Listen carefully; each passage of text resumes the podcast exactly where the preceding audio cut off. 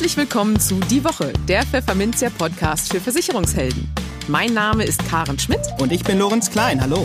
Jede Woche gibt's hier von der Chefredaktion was auf die Ohren. Hier kommen die wichtigsten Themen der Woche, die unsere Branche und uns bewegt haben.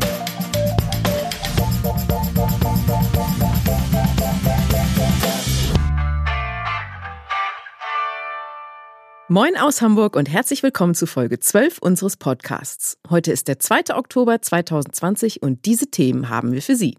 Aber bevor es losgeht, hier noch ein kleiner Hinweis. Kennen Sie schon den Maklerimpuls unseres Podcast-Sponsors der Zürich Gruppe Deutschland? Nein? Sie fragen sich, was ist das überhaupt? Der Maklerimpuls ist ein Online-Portal, das Zürich im April 2020 aus der Taufe gehoben hat. Was gibt's da zu sehen? Spannende Infos zu Themen wie Arbeitskraftabsicherung, Altersvorsorge und Privatschutz, die Ihnen Impulse geben sollen. Aber viel wichtiger, Sie als Makler haben hier den direkten Draht zu Zürich. Loben Sie, kritisieren Sie, teilen Sie Ihre Ideen und helfen Sie so dabei, den Zürich Makler Service zu verbessern. Interessiert? Dann schauen Sie vorbei auf www.maklerweb.de slash Maklerimpuls. In dieser Woche stehen folgende Themen auf der Agenda. Corona hat für viele Vermittler die Themen Notfallvorsorge und Nachfolgeplanung ins Bewusstsein gerufen. Wir sprachen mit Unternehmensberater Peter Schmidt unter anderem darüber, wie man den Wert seines Bestands aufmöbeln kann und wann man mit der Planung bestenfalls starten sollte. In den News der Woche sorgt ein Urteil des Landgerichts Hamburg für Aufsehen. Das verbietet Versicherungsvertretern, mit einer unabhängigen Beratung zu werben. Und der Versichererverband GDV erwartet eine Flut von Rechtsstreitigkeiten in der Managerhaftpflichtversicherung. In der Kolumne der Woche geht Vertriebsexperte Hans Stoib auf die Nachteile fehlender Kontenance in Facebook-Diskussionen ein. Und in unserem Schwerpunktthema für den Monat Oktober, die Krankenversicherung, sprechen wir mit dem Versicherungsmakler Sven Hennig darüber, warum der Spezialmakler über den aktuellen PKV-Test von Focus Money nur den Kopf schütteln kann und wie Versicherer und Vermittler generell mit Untersuchungen von Finanztest und Co. umgehen und was es daran zu kritisieren und besser zu machen gibt. Im Gespräch. Die Corona-Pandemie führt eindrucksvoll vor Augen, wie schnell man schwer erkranken kann. Vor diesem Hintergrund befassen sich seit Ausbruch der Krankheitswelle auch deutlich mehr Vermittler und Makler mit den Themen Nachfolge und Notfallplanung, stellt Unternehmensberater Peter Schmidt fest. Der Gründer und Geschäftsführer von Consulting und Coaching Berlin geht im Gespräch mit uns daher unter anderem auf die Fragen ein, wie man seinen Bestand wertvoller machen kann und wann man das Thema spätestens angehen sollte. Grüß dich, Peter. Schön, dass du im Studio bist. Ja, hallo Karin. Schön, bei euch zu sein. Corona ähm, hat uns ja die vergangenen Monate jetzt ja eigentlich schon ein halbes Jahr bewegt. Hat das denn auch die Nachfrage nach Beratung zu den Themen wie Nachfolge und Tod äh, nach oben gepusht? Auf jeden Fall. Und ich glaube auch nicht nur bei uns, sondern bei allen Kollegen, die ich so mitverfolge. Also wir gehen etwa davon aus, 30 bis 40 Prozent mehr Anfragen äh, zu diesem Thema. Also die Corona-Krise hat gewissermaßen so als Katalysator gewirkt, dass Leute sich mit diesem Thema oder mit diesen beiden Themen Nachfolge und eben auch Notfall oder eben Tod äh, beschäftigen. Klar muss eigentlich auch so sein. Demografisch wissen wir alle, dass doch viele Makler, die jenseits der 55 plus äh, sind, und ich glaube, es ist auch noch ein anderer Punkt dazu gekommen, dass dem einen oder anderen Makler jetzt auch ein bisschen Angst geworden ist aus den wirtschaftlichen Entwicklungen. Was wird mit den Kunden äh, werden? Und damit hat es natürlich Auswirkungen auch auf den Bestand. Also ganz klar, ja, es ist zurzeit ganz starke Nachfrage. Mhm. Und welche Fragen beschäftigen die Leute da am ehesten? Ja, ich will mal versuchen, das ähm, relativ kurz auch zu fassen. Also äh, das Thema plötzlicher Ausfall durch Krankheit oder auch Notfall, sprich also Tod, ist ein erstes äh, äh, Thema. Äh, das zweite, die Angst, dass viele Kunden im Endeffekt weggehen, sprich also, dass der Bestand kleiner wird und damit ist ja dann auch so ein bisschen Lebenswerk als Vorsorge äh, gefährdet. Der, der Wert sinkt und äh, der Umsatz auch. Generell glaube ich schon, dass viele Makler bis jetzt ganz gut durch die Krise gekommen sind. Mhm. Aber diejenigen, die stärker spezialisiert sind, BAV, Gewerbe, Veranstaltungsversicherungen, die hat es schon härter getroffen. Will aber auch sagen, derjenige, der jetzt vor Probleme kommt, der hat meistens im Geschäftsmodell sowieso schon irgendetwas, wo ich als Unternehmensberater sage, das Thema hast du eigentlich schon vorher gehabt, dem müsste man sich mal intensiver zuwenden. Mhm. Ab welchem Alter sollten sich Makler denn mit dem Thema Nachfolge beschäftigen? Ähm, bevor ich dir so ein Geburtsjahr oder ein Alter sage, würde ich mal anders anfangen. Äh, ich glaube, Unternehmer sein heißt immer auch Verantwortung für Mitarbeiter, für Kunden. Und deshalb sollte also so ein Notfallthema, ein Nachfolgethema eigentlich immer auf der Tagesordnung stehen. Also ich sage, einmal im Jahr sich mit diesen Punkten beschäftigen wäre eigentlich gut. Ich persönlich empfehle dann äh, unseren Maklerkunden, kläre als erstes Priorität eins, was passiert, wenn der Notfall eintritt, schwere Erkrankung, Tod etc. Und äh, danach dann äh, kommen eigentlich die anderen Punkte. Abhängig von der Lebensplanung, die der Einzelne hat, der rechtzeitig die Nachfolge, ein Nachfolgemodell aussuchen und auch einen Zeitpunkt festlegen. Das können durchaus Menschen sein, die Mitte 40 sind, die sagen, ab 50 will ich nicht mehr. Es kann aber auch jemand sein, der sagt, okay, bis 60, aber mit 65 ist dann Schluss oder mit 67, wo das offizielle Rentenalter dann theoretisch eintritt. Und äh, wie viel Zeit sollten die Interessenten dann für, für einen reibungslosen ähm, Verkauf einplanen? Ungefähr? Also wenn die Vorbereitung gut gelaufen ist, also eine gute Vorplanung äh, vorhanden ist, ähm, kommen dann später vielleicht auch nochmal drauf, dann genügt ein runden Vierteljahr, äh, um dann äh, zum Ende des Geschäftsjahres zum Beispiel den Bestand oder auch die Maklerfirma zu verkaufen. Das heißt aber, es muss gut vorbereitet sein. Und äh, da gehen wir eigentlich so ran, dass wir dieses äh, Unternehmensberaterwort, die SWOT-Analyse im Prinzip rausholen, Stärken, Schwächen, Risiken und Chancen. Mhm. Und da, da, wo eben die Probleme sind. Daran muss gearbeitet werden. Das kann durchaus fünf Jahre dauern. Das kann aber auch äh, in zwei Jahren oder in einem Jahr erledigt sein. Warum fünf Jahre? Wenn ich mich zum Beispiel entscheide, ich möchte meine Firma einem internen Nachfolger übergeben, einem Mitarbeiter oder zum Beispiel auch einem Unternehmerkind, dann muss das natürlich ein Stück herangeführt werden. Also so erklärt sich dann vielleicht auch mal so ein längerer Zeitraum. Mhm. Ansonsten denke ich mal, ist man gut dabei, anderthalb bis zwei Jahre, das alles vorzubereiten. Sind denn die meisten gut vorbereitet? Das klang eben so ein bisschen an, als äh, wäre das nicht so der Standardfall. Die, die wenigsten. Ja, ich mhm. bin im Februar äh, bei einem Maklerpool äh, zu Gast gewesen. Da hat mal der Vertriebsvorstand fragen lassen, wer hat sich denn mit dem Thema Nachfolge beschäftigt? Mhm. Und ich würde mal sagen, so im Durchschnitt vielleicht jeder Zehnte. Oh. Ja, und das ist auch so unsere Erfahrung, dass doch das Thema immer wieder stark verdrängt wird mhm. und nicht auf der, Tages-, auf der Tagesordnung steht. Was beeinflusst den Wert eines Bestands denn maßgeblich? Also zunächst mal so vom Theoretischen her. Es gibt also qualitative und quantitative äh, Faktoren. Ich will sie mal kurz schildern. Also äh, Qualität, es fängt an bei den Maklerverträgen. Wie ist die Digitalisierung, Zielgruppe? Äh, gibt es bestimmte Klumpenrisiken? Dann ganz wichtig, hat der Makler überhaupt ein Beratungsmodell? das heißt also, ähm, verkauft er eher auf Zufall oder hat er eine gewisse Systematik oder auch vielleicht sogar eine standardisierte Beratung nach DIN-Norm äh, drin? Bis hin eben auch zur Gesellschaftsform. Das sind mal so die qualitativen Aspekte.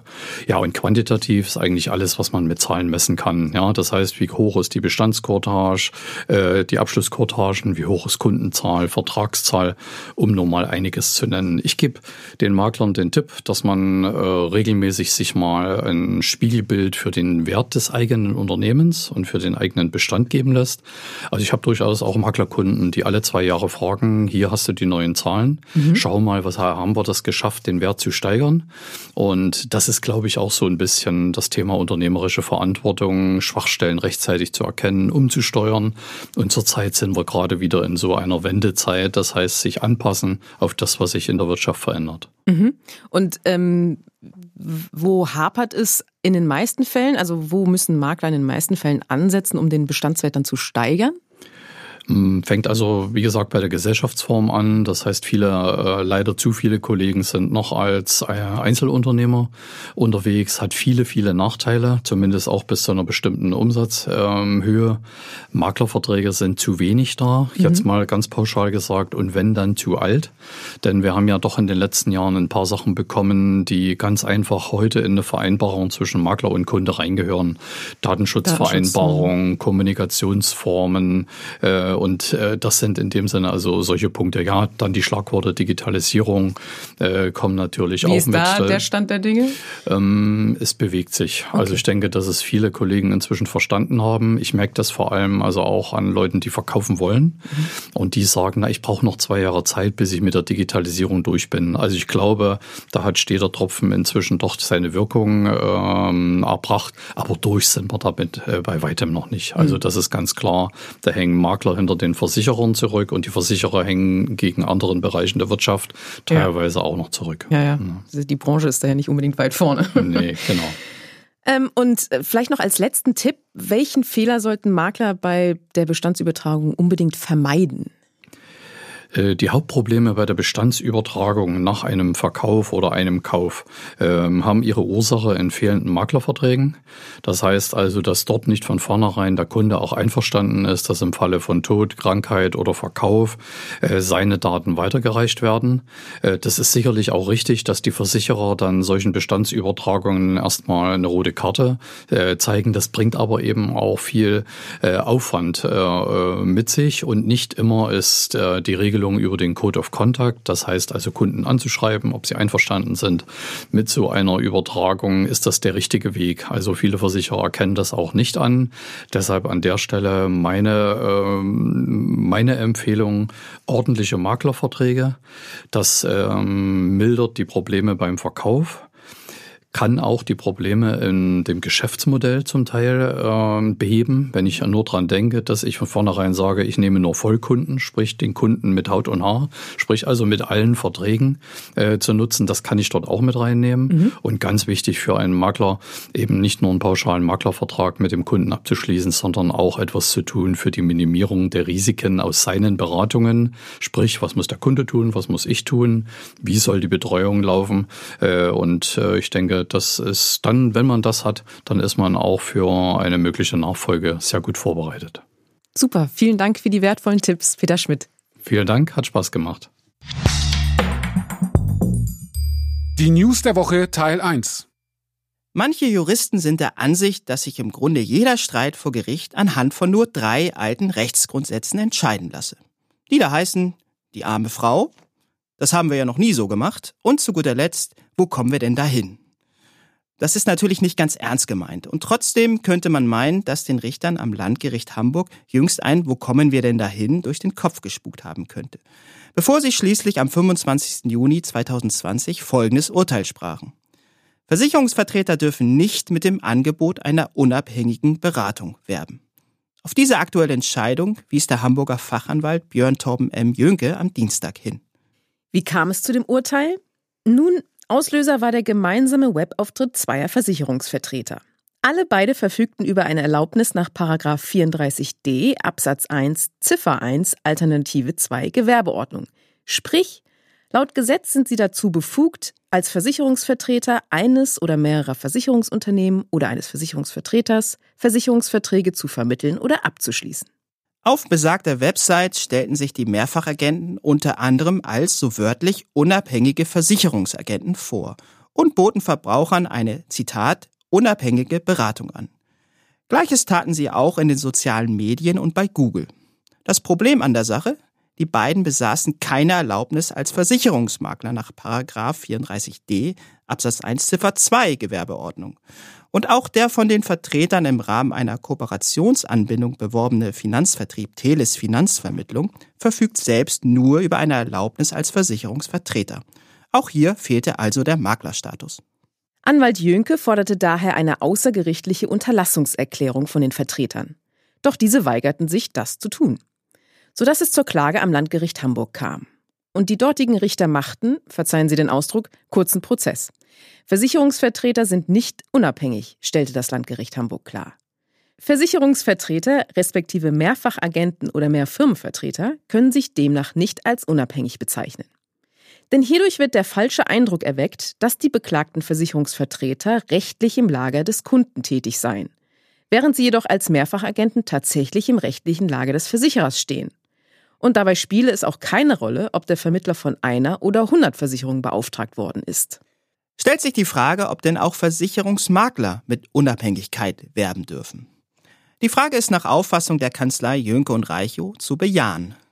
Demnach hätten auch zwei Instanzurteile, zum einen des Oberlandesgerichts München, zum anderen des Landgerichts Hannover, bestätigt, dass bei gesellschaftsrechtlichen Beteiligungen eines Versicherers an einem Versicherungsmakler die Unabhängigkeit konterkariert werde.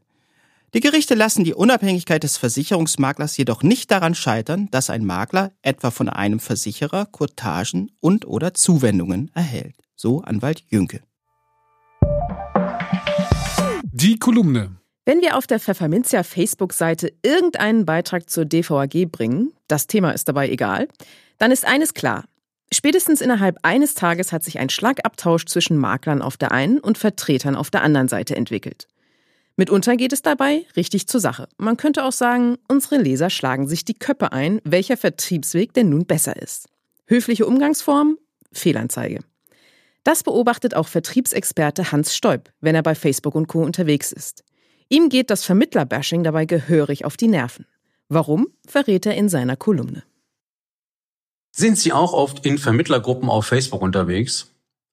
Und sind Sie oft froh, dass sich dort kein Kunde rumtreibt, damit er nicht mit offenem Mund lesen muss, wie Vermittler sich dort gegenseitig fertig machen?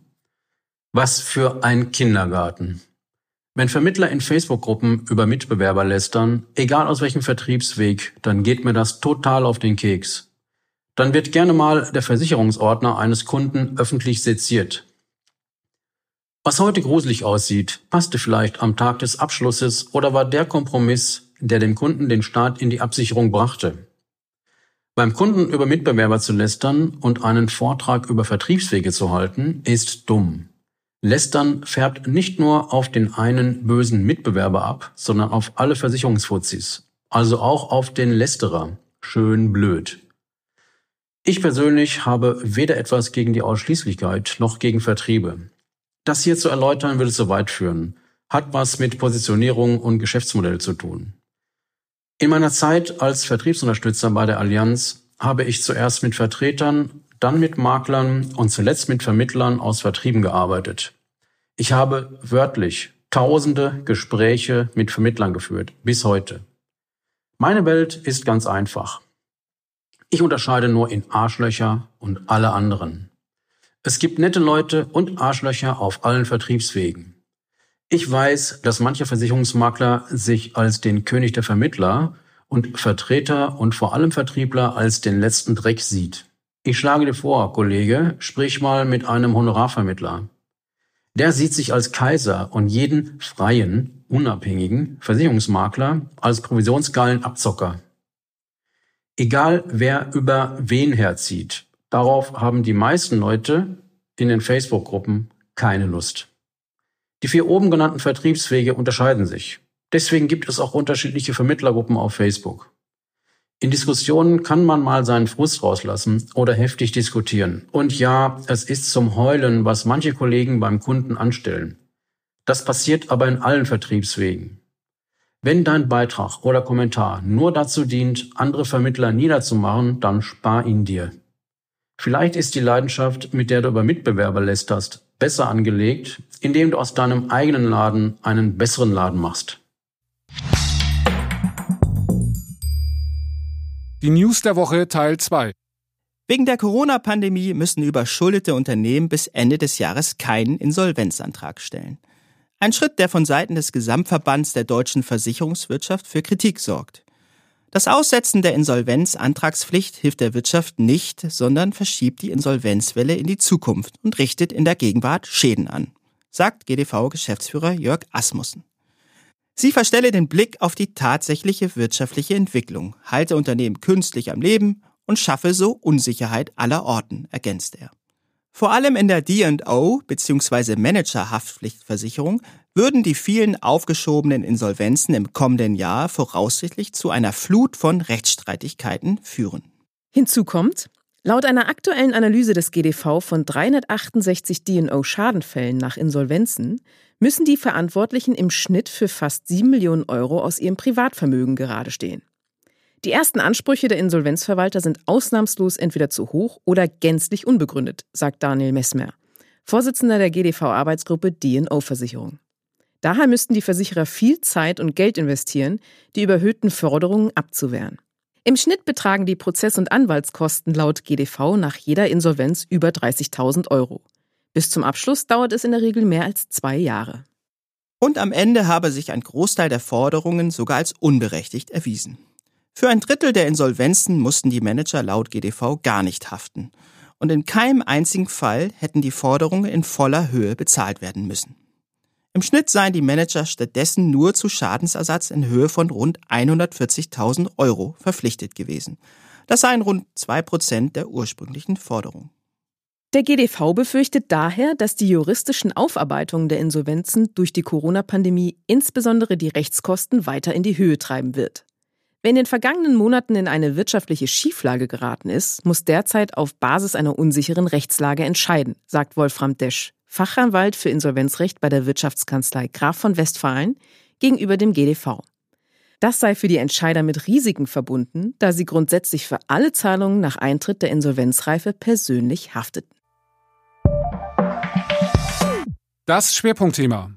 Wenn der Versicherungsmakler Sven Hennig in die Tasten haut und einen neuen Beitrag für seinen PKV-BU-Blog verfasst, kann man sicher sein, dass der Inhalt nicht nur sehr umfassend ist, sondern auch hochrelevant. Zum Beispiel für uns Fachmedien. Denn Hennig informiert seine Leser nicht nur zu aktuellen Themen in puncto PKV und BU, sondern hält mit seiner Meinung nicht hinter dem Berg, wenn er Fehlentwicklungen im Markt beklagt. Oder auch in den Medien.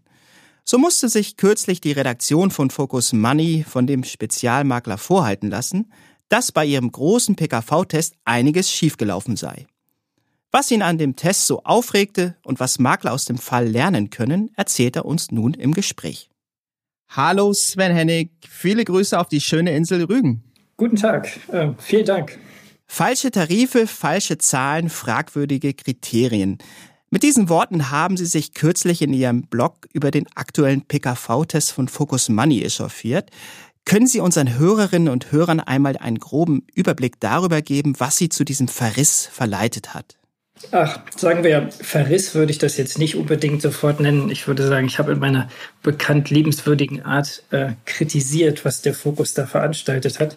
Ähm, also grundsätzlich haben wir ja ein generelles Problem mit Tests für Tarife oder mit Tests für, ähm, für bestimmte Produktgruppen. Die kann man so auch nicht unkommentiert stehen lassen. Und äh, im Gegensatz zu einigen Kollegen, die dann durchaus der Meinung sind, dass man solche Sachen gar nicht kommentieren muss, so nach dem Motto, wenn es keiner was drüber sagt, dann liest es auch keiner, sehe ich das persönlich tatsächlich etwas anders. Denn der Endkunde und der Verbraucher, der liest solche Tests und Versicherer nutzen solche Tests. Und ob das jetzt ein Boulevardblatt ist oder wer auch immer das gerade testet, solche Tests stehen dann nun mal zwangsläufig irgendwann in der Welt.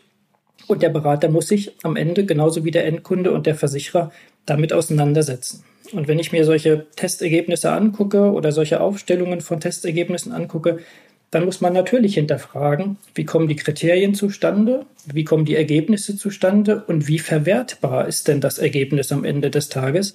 Und ähm, das ist eben unser, wie eben schon gesagt, generelles Problem. Auf der anderen Seite wollen die Leser und die, und die Endkunden natürlich auch gerne solche Testergebnisse haben. Und zwar wollen sie sie haben, weil sie sich auf der einen Seite bestätigt fühlen in einer Entscheidung.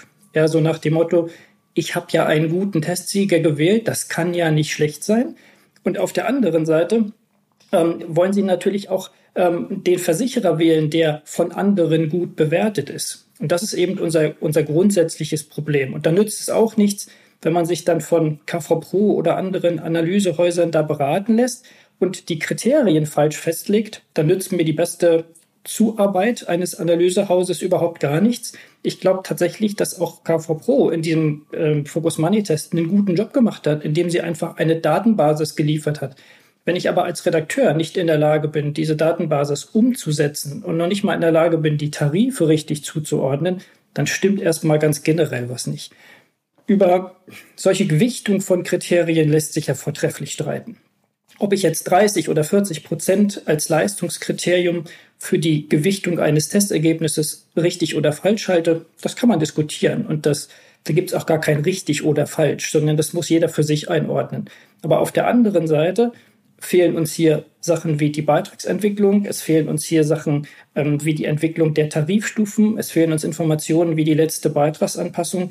Also eine ganze Reihe von wichtigen Kriterien, um die Qualität des Ergebnisses einzuordnen, die gibt es ja eigentlich tatsächlich nicht. Und ähm, dann muss man natürlich äh, sowieso die generelle Frage stellen, ob man ein Produkt wie die private Krankenversicherung überhaupt in der Form testen kann, weil es eben so individuell und so differenziert ist, dass es in den meisten Fällen tatsächlich so nicht funktioniert, als das als globalen Test zu machen. Nur weil der Tarif gut ist oder von einem Test- oder Ratingagentur als gut bewertet wird, ähm, ist er vielleicht für den einen geeignet und für den anderen eben überhaupt gar nicht. Ja, nun haben Sie sich schon häufiger an Focus Money abgearbeitet. Das konnte ich sehen im Blog. Da gibt es ja eine ganze Reihe von Verweisen auf frühere Tests. Ähm, ja, nun gibt es ja auch noch ein anderes Blatt, was immer regelmäßig äh, oder eine Verbraucherzeitschrift in dem Falle, was sich regelmäßig eben mit mit äh, Themen wie der wie die PKV auseinandersetzt. Äh, Finanztests ist das Stichwort. Äh, und auch Finanztest muss sich ja immer wieder auch äh, Kritik aus Maklerkreisen und äh, aus der Versicherungsbranche generell anhören, wenn es neben der BU zum Beispiel eben auch um die PKV geht. Ähm, zugleich nutzen die Versicherer aber auch gerne die Testnoten und wenn sie denn gut ausfallen für ihre Siegel, die sie dann käuflich erwerben bei Finanztest, und auch Vermittler verweisen ja im Beratungsgespräch gerne mal auf Finanztest-Aussagen, weil sie eben auch wissen, dass dieses Blatt ähm, ein, ein hohes Renommee äh, hat bei den Verbrauchern nach wie vor, weil ja eben auch die Stiftung Warentest da im, im, im Rücken ist, äh, die ja auch gefördert wird staatlicherseits.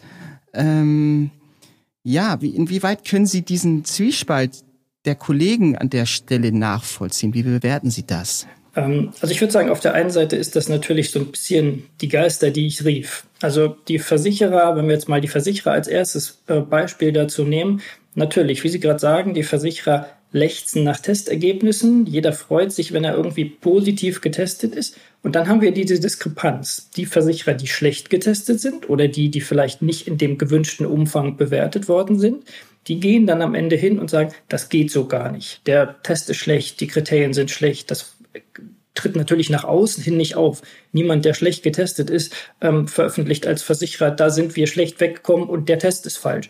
Das manchmal glaube ich, das trauen die sich nicht, weil man sich nicht mit Finanztest oder nicht mit Zeitschriften allgemein anlegen möchte.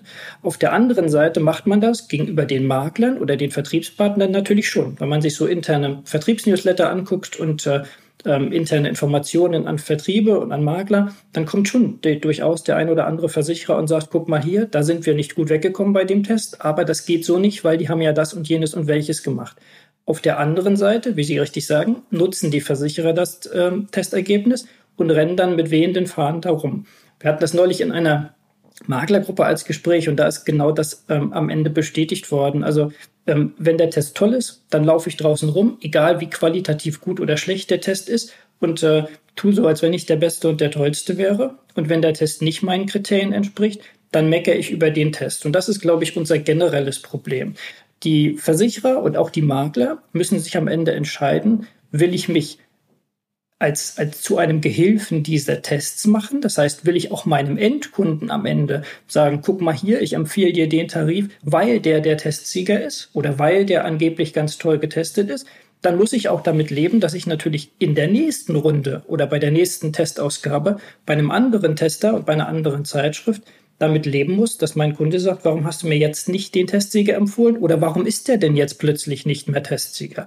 Und auf der anderen Seite muss man fairerweise sagen, das ist die Daseinsberechtigung der Berater. Die Daseinsberechtigung eines Beraters ist nicht zu sagen, das ist der Testsieger, den sollst du nehmen. Die Daseinsberechtigung ist, Tests zu hinterfragen und auch hinzugehen und mit dem Verbraucher gemeinsam sich diese Testkriterien anzugucken. Denn wenn wir uns anschauen, was der Verbraucher macht oder viele Verbraucher machen, ohne die alle über einen Kamm scheren zu wollen, aber viele Verbraucher, die blättern den Test bis zum Ende durch, dann ist da eine Tabelle, dann stehen da zwei Testsieger drauf und die werden sich vielleicht noch näher angeguckt. Und auf der anderen Seite, wenn der Berater dann kommt und sagt, ich erkläre dir mal die Systematik des Tests und ich erkläre dir auch mal, warum dann bestimmte Tarife da wo und wie stehen, dann ist das genau die Daseinsberechtigung, mit der der Berater punkten kann. Ja, nun haben Sie natürlich ein geschultes Auge, was die Tests angeht. Sie haben gesagt, Tests, die Tests muss man hinterfragen, auch als Vermittler. Ähm, jetzt sind nicht alle Vermittler eben so stark auf die PKV spezialisiert, wie Sie das sind. Ähm, trauen Sie denen trotzdem zu, dass Sie das eben können, dass Sie so einen Test auseinandernehmen können? Ist das äh, sozusagen eine Grund, grundauflegende Aufgabe eines Vermittlers? Und an welche Grundsätze kann sich ein Vermittler aus Ihrer Sicht halten, wenn es um eine PKV-Beratung im Generellen geht? Also gibt es Guidelines, die Sie auf jeden Fall empfehlen würden? Also bis zu einem gewissen Punkt glaube ich, dass auch wenn ich von dem fachlichen Thema nicht das Verständnis habe oder wenn das vielleicht nicht meine Kernkompetenz ist wie in der PKV, dann sollte der Berater, der Makler durchaus in der Lage sein, sich einen Test ein bisschen detaillierter anzuschauen und sich dort in diesen Kästchen, Finanztest macht das ja so als, als Blöcke am Rand, ähm, wo man erklärt, wie kommt der Test zustande, wie viel Gewichtung liegt wo, äh, auf welchem äh, Einzelkriterium. Das ist das, was der normale Berater und der normale Makler können sollte ganz ungeachtet von dem, von dem Fachgebiet selber. Aber die Systematik eines Tests zu hinterfragen, das sollte der Berater, egal ob er in dem Thema drin ist oder ob er in dem Thema spezialisiert ist, ähm, entsprechen können. Auf der anderen Seite, ja, das Thema PKV ist sehr individuell und sehr komplex. Ähm, aber da muss man als Berater am Ende natürlich auch seine Grenze erkennen. Ich habe auch gar nicht den Anspruch, dass ich glaube, dass jeder Makler und jeder Berater tief im Thema PKV drin sein muss. Warum auch? Ich bin es ja an anderen Themen auch nicht. Das heißt, meine Spezialisierung ist PKV und PU. Die Spezialisierung von Kollegen liegt vielleicht ganz woanders, von Themen, die ich auch nicht bewerten könnte. Aber dann halte ich mich zu solchen Tests auch zurück. Das heißt, dann beschränke ich mich natürlich auch auf das, was allgemeine Bewertungen sind oder was die Bewertung von, ähm, von Testkriterien und von Gewichtungen ist. Und am Ende muss der Berater trotzdem erkennen, wie weit will ich denn gehen bei meinem Kunden. Das heißt, will ich der, um in dem Bereich der Medizin zu bleiben, will ich der Hausarzt sein mit der Lotsenfunktion und dem zu sagen, guck mal hier, wenn du zu dem und dem Thema Probleme hast, dann kann ich das nicht alles selber können, aber ich kann dir äh, gezielte Kollegen empfehlen. Oder aber will ich sagen, ich will mich in dem Thema fit machen. Das heißt ja auch nicht, dass der Berater heute, der das Thema PKV vielleicht gar nicht so auf dem Schirm hatte die letzten Jahre, jetzt aber für sich entscheidet, ich möchte mich da weiterbilden oder ich möchte mich da gezielter informieren, dann muss ich halt Zeit und Geld in Weiterbildung investieren. Und diese Weiterbildung haben wir auf der einen Seite auf Vermittlerseite und auf der anderen Seite ist das aber genau das, wie wir dem Kunden begegnen sollten. Es geht nicht darum, dem Kunden am Ende zu sagen, wir haben hier einen Test oder wir haben hier einen Tarif oder ich schicke dir mal drei Angebote, sondern es geht darum, dem Kunden ein, eine Art Ausbildung zu geben, also so viel Information an die Hand zu geben, damit er am Ende in der Lage ist, selbst ständig und fundiert eine Entscheidung zu treffen. Und das ist, glaube ich, der größte Punkt, den sich jeder Berater klar machen muss. Es geht nicht darum, alles zu können auf der einen Seite, aber die Sachen, die ich spezialisiert und richtig machen will, da gehört es eben dazu, dem Kunden so viel Wissen zu geben, dass er sich fundiert entscheiden kann. Und das ist, glaube ich, das Fazit, was man daraus ziehen kann. Der Kunde muss aufgeklärt werden, der Bedarf muss geklärt sein und er muss informiert werden. Und er muss so weit informiert werden, dass er für sich selber, mithilfe des Beraters natürlich, aber auch in der Lage ist, am Ende einen Test zu hinterfragen.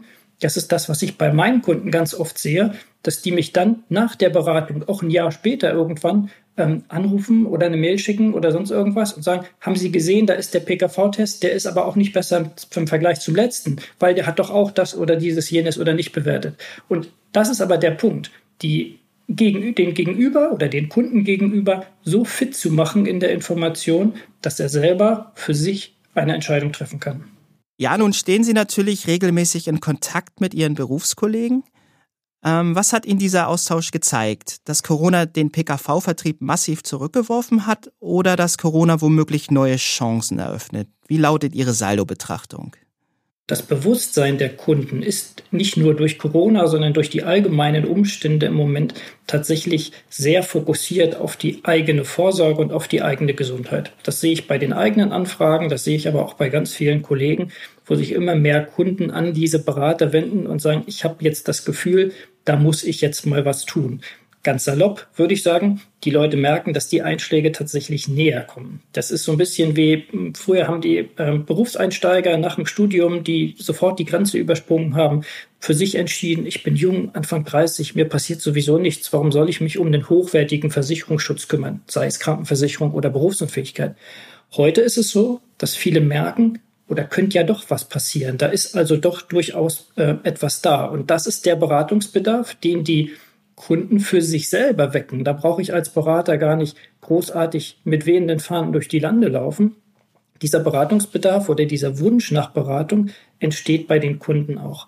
Und ähm, insgesamt muss man sagen, um das jetzt so ein bisschen vertrieblich anzuschauen, Es geht also vielfach darum, dem Kunden zu zeigen, wenn du Fragen hast oder wenn du Probleme hast, bin ich da. Ich bin durchaus bereit, dir zu helfen. Ich bin bereit, dich zu informieren, auch ohne vielleicht bei jedem dritten Telefonat im Hinterkopf zu haben, oh, was kann ich dem jetzt verkaufen oder was will der vielleicht abschließen in irgendeiner Form, sondern es geht primär darum, erstmal als sich als Ansprechpartner zu positionieren. Einfaches Beispiel für die Leute, die dieses Jahr über den 62.550, aber nächstes Jahr unter den 64.350 Euro verdient haben und also genau in dieser Lücke sind in der Jahresarbeitentgeltgrenze 2020 und 2021, die werden versicherungspflichtig. Das heißt, als Berater ist es die Aufgabe, genau diesem Klientel zu sagen, du wirst pflichtig, kannst dich befreien lassen mit der und der Konsequenz. Und wenn ich das nicht selber kann, dann muss ich mir jemanden suchen, der mir diese Information so aufbereitet, dass ich sie im Zweifel in einem Kunden-Newsletter oder an welcher Information auch immer ich den, den, welchen Weg ich immer wähle für meinen Kunden, diesem die Information geben kann. Und das ist, glaube ich, der größte Punkt. Und das, was auf der anderen Seite passiert, ist, dass diese Positionierung als ich bin dein Berater, ich helfe dir, ich bin, bin da, wenn du was wissen möchtest, auch natürlich durchaus dazu genutzt werden kann, sich in anderen Bereichen als qualifizierter Ansprechpartner zu positionieren. Das heißt, auch hier spreche ich mit einem Kunden darüber, dass er wieder versicherungspflichtig wird, muss ich auch darüber sprechen, was passiert denn mit der Krankenversicherung, was passiert mit der äh, Anwartschaft, was passiert mit Zusatzbausteinen? Und bei der Gelegenheit, wenn ich den sowieso gerade an der Strippe habe, spricht nichts dagegen, ihn auf die Anpassung der BU, auf die Anpassung der Vorsorge, auf Pflegezusatz, auf sonst irgendwas anzusprechen. Das heißt, insgesamt, glaube ich, hat uns Corona vertrieblich durchaus weitergebracht als, äh, als Berater und als Makler, weil es Chancen ergibt, wo der Kunde durchaus bereitwillig auf Information wartet und auch bereitwillig auf Beratung wartet. Und wenn wir uns das als Saldo angucken, dann würde ich sagen, ist der um jetzt in der Ihrer Frage zu bleiben, ist der Saldo durchaus positiv zu sehen auf Beraterseite, weil es mehr Nachfrage und mehr generelles Interesse gibt. Ja, Herr Henning, vielen Dank, dass Sie heute Morgen für uns da waren. Auf Wiederhören nach Rügen. Gerne. Vielen Dank für die Einladung. Dankeschön. Schönen Tag.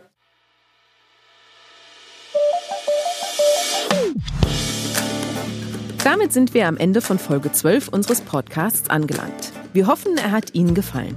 Geben Sie uns doch Feedback unter redaktion.pfefferminzia.de. Ansonsten hören wir uns am kommenden Freitag wieder. Bis dahin, bleiben Sie gesund, genießen Sie das Wochenende und kommen Sie gut in die neue Woche.